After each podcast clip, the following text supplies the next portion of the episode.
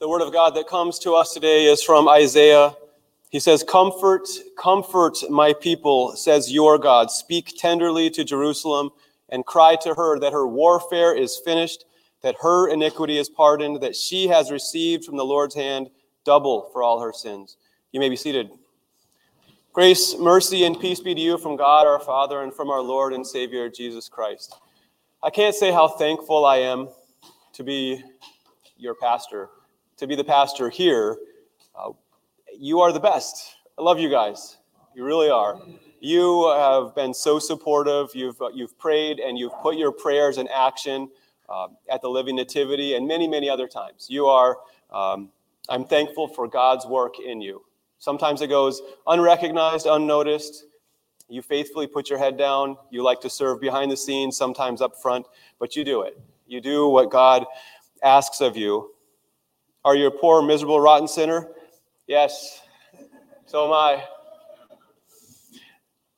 I want to thank Pastor Ben Eater for last week um, preaching and sharing some good news with us. I think the thing that many people took away, well, there's two things.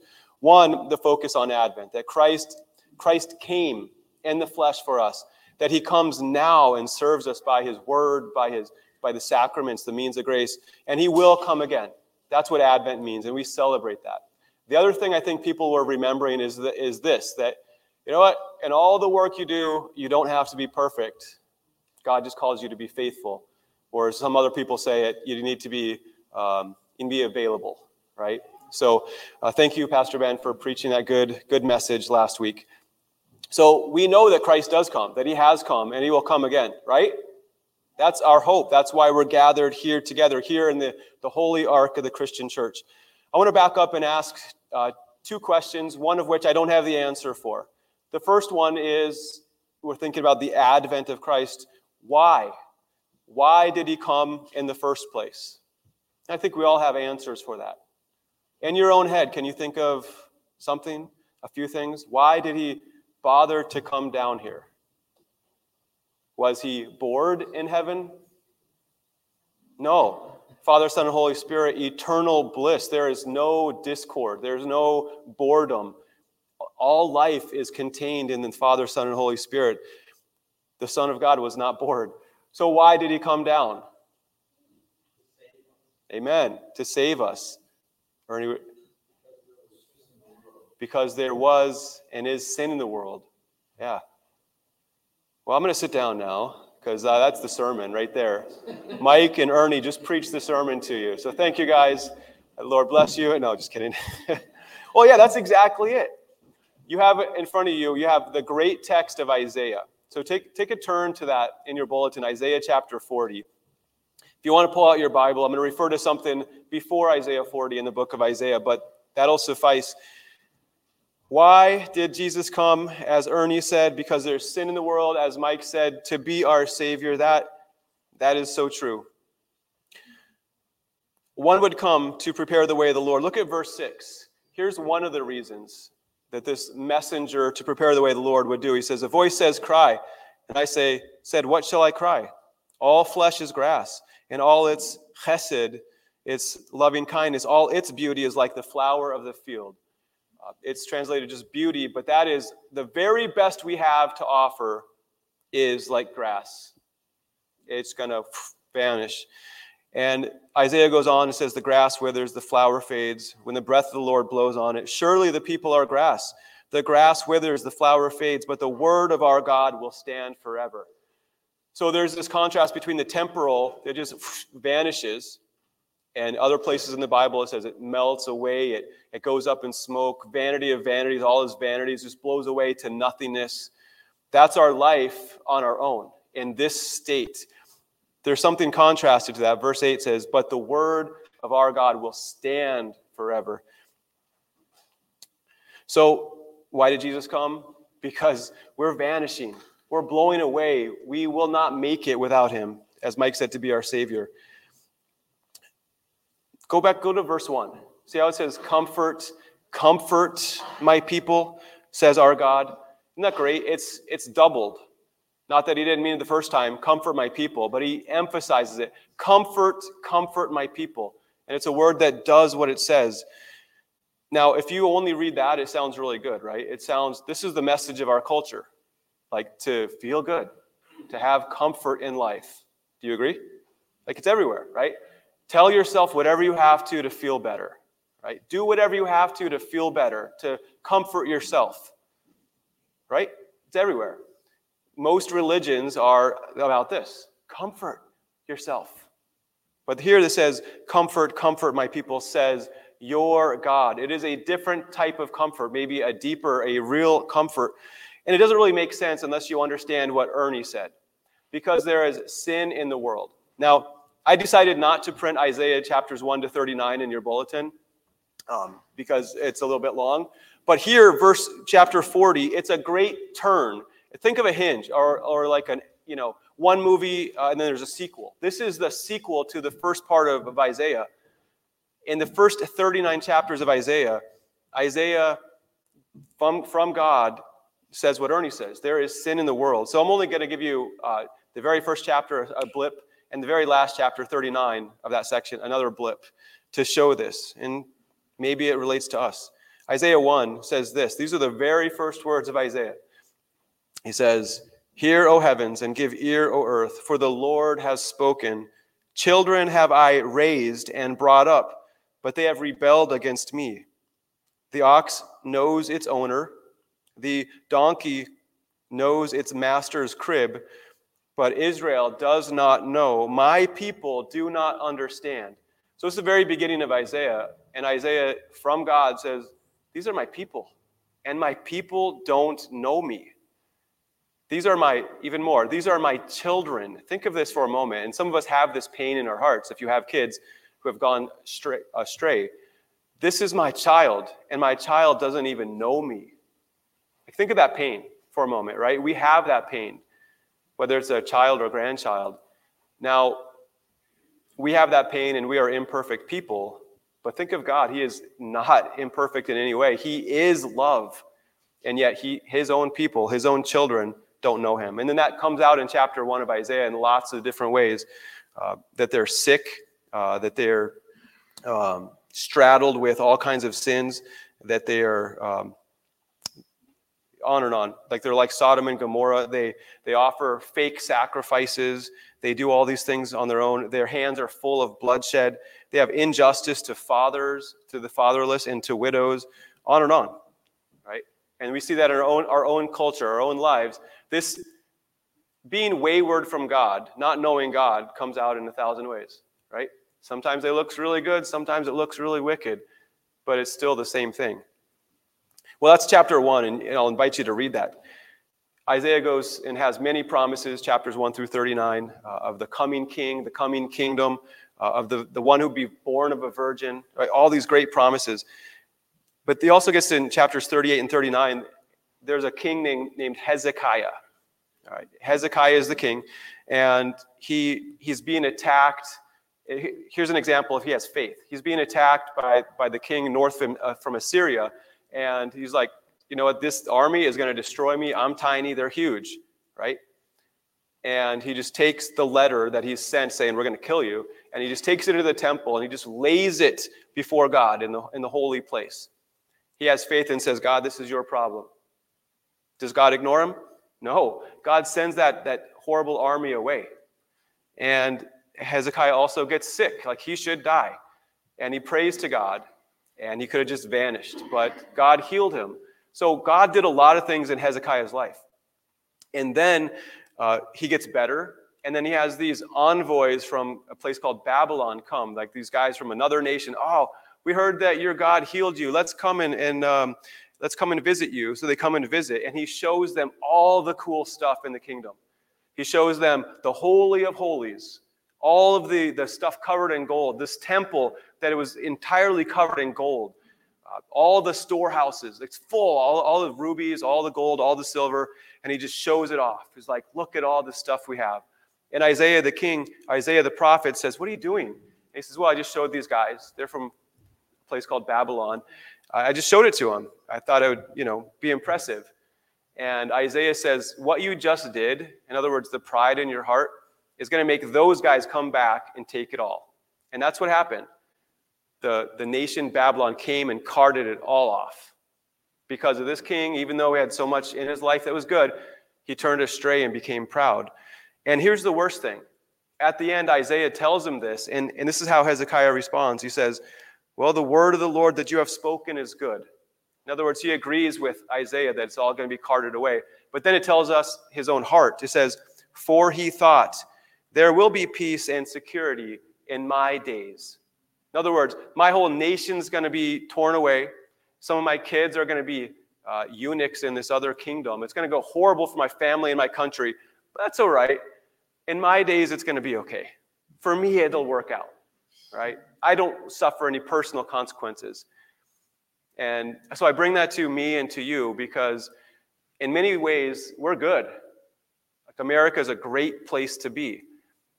But we're not necessarily planning for the future where it might be absolutely horrible. We're not helping the next generation get ready for what might come. We just say to ourselves, we're good.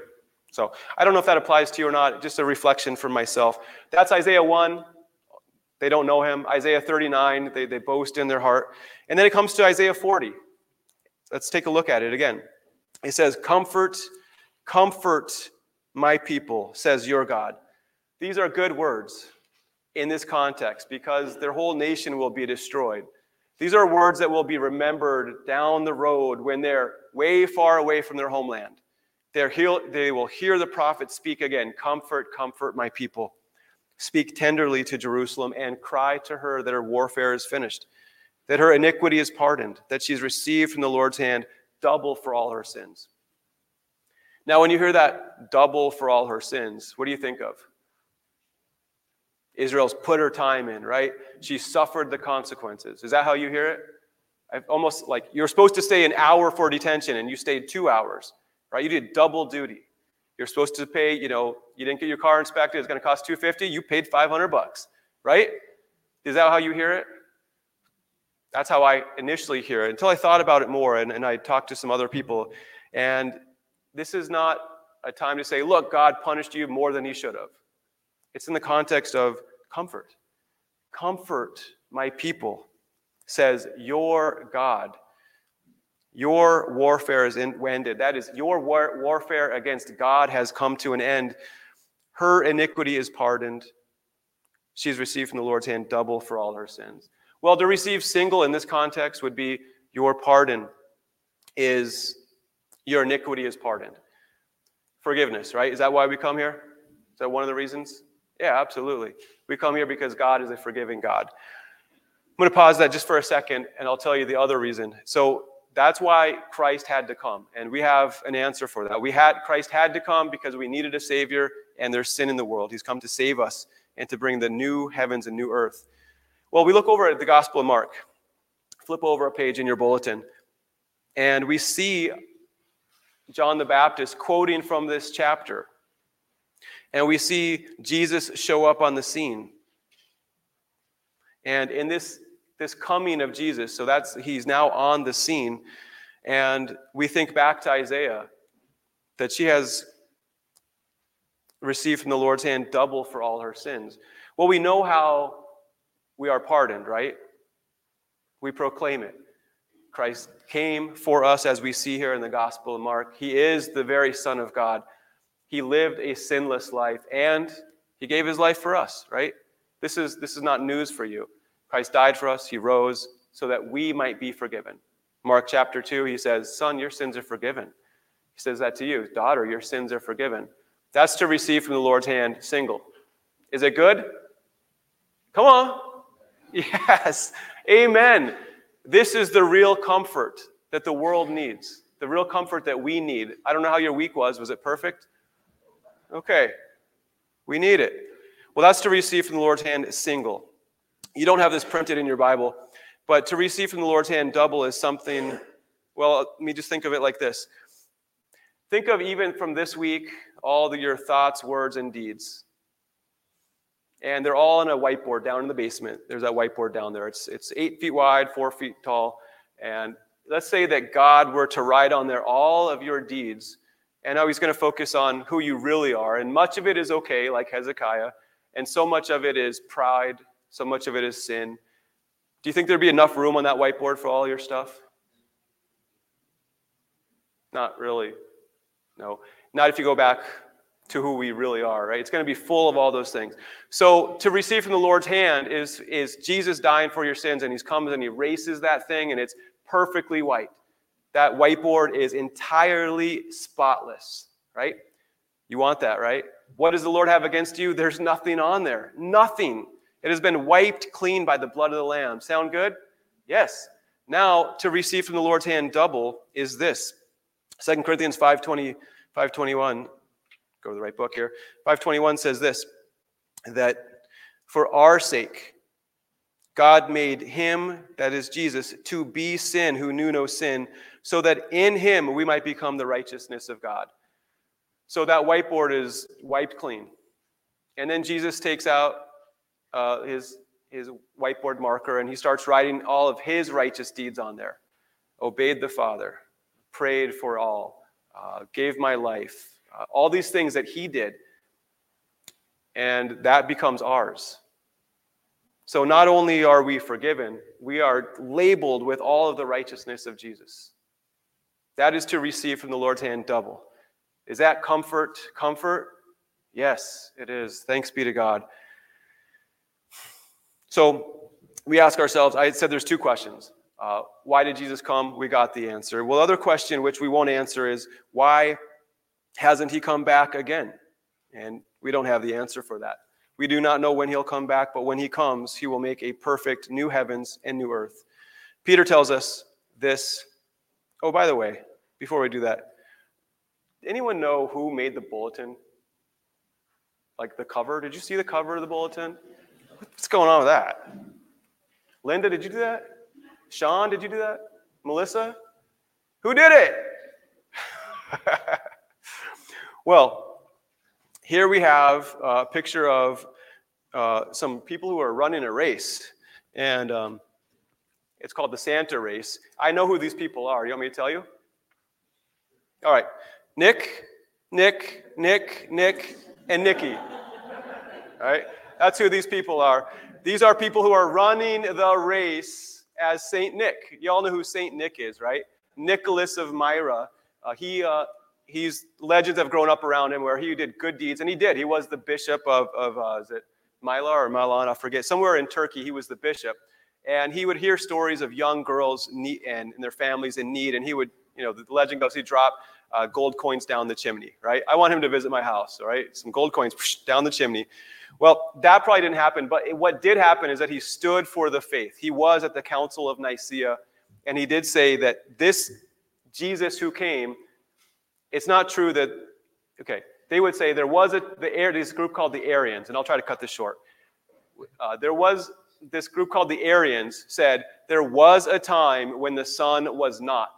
In other words, they read the Bible and said, well, Jesus, he is God-like, but he's definitely a creature of God, right? Do you, does that make sense? That's what present-day Jehovah's Witnesses believe, right? That, that Jesus is the highest creation. Not true.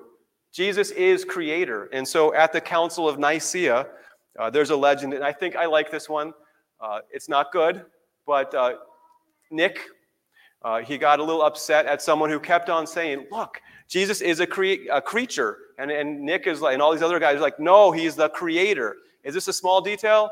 No, right? So Nick um, took his gloves out, and you know he gave this guy a mouthful. So uh, probably not a good idea, but he was standing for the faith. And now we can think of all these Nick, Nick, Nick, Nick, and Nickies, how they are doing what Peter tells us to do. So look in your. We'll end with this. We don't know why Jesus hasn't come back. But if you look at Second Peter, we do know that his slowness, this is verse nine, uh, it, it, the Lord is not slow to fulfill his promise, as some count slowness, but is patient towards you, not wishing that any should perish, but that all should reach repentance. Right? This is why Jesus came, that all might believe. And it goes on and, and says, um, look at verse eleven, and this is why the picture is there. Since all these things are thus to be dissolved, what sort of people ought you to be in lives of holiness and godliness, waiting for and hastening the coming of the day of God? Right? That word hastening means being ready for. I think of it as running after. Uh, running after the one who has promised to come again. Uh, and then it ends with this. Therefore, beloved, since you are waiting for these, be diligent to be found by him without spot or blemish and at peace. So we believe that Jesus has come to wipe our board clean, and he has come to write his own righteousness upon our hearts. And because of that, we have this nice little Nick suit. Uh, we could say a Jesus suit, and we get to run after him. He will come again. All right, that was long. I apologize. Next time, uh, Ben, when I get about halfway through, just say, whoosh, you know, cut it. All right. Well, may the peace of the Lord Jesus Christ, the love of God, and the communion of the Holy Spirit bless and keep you always. Amen.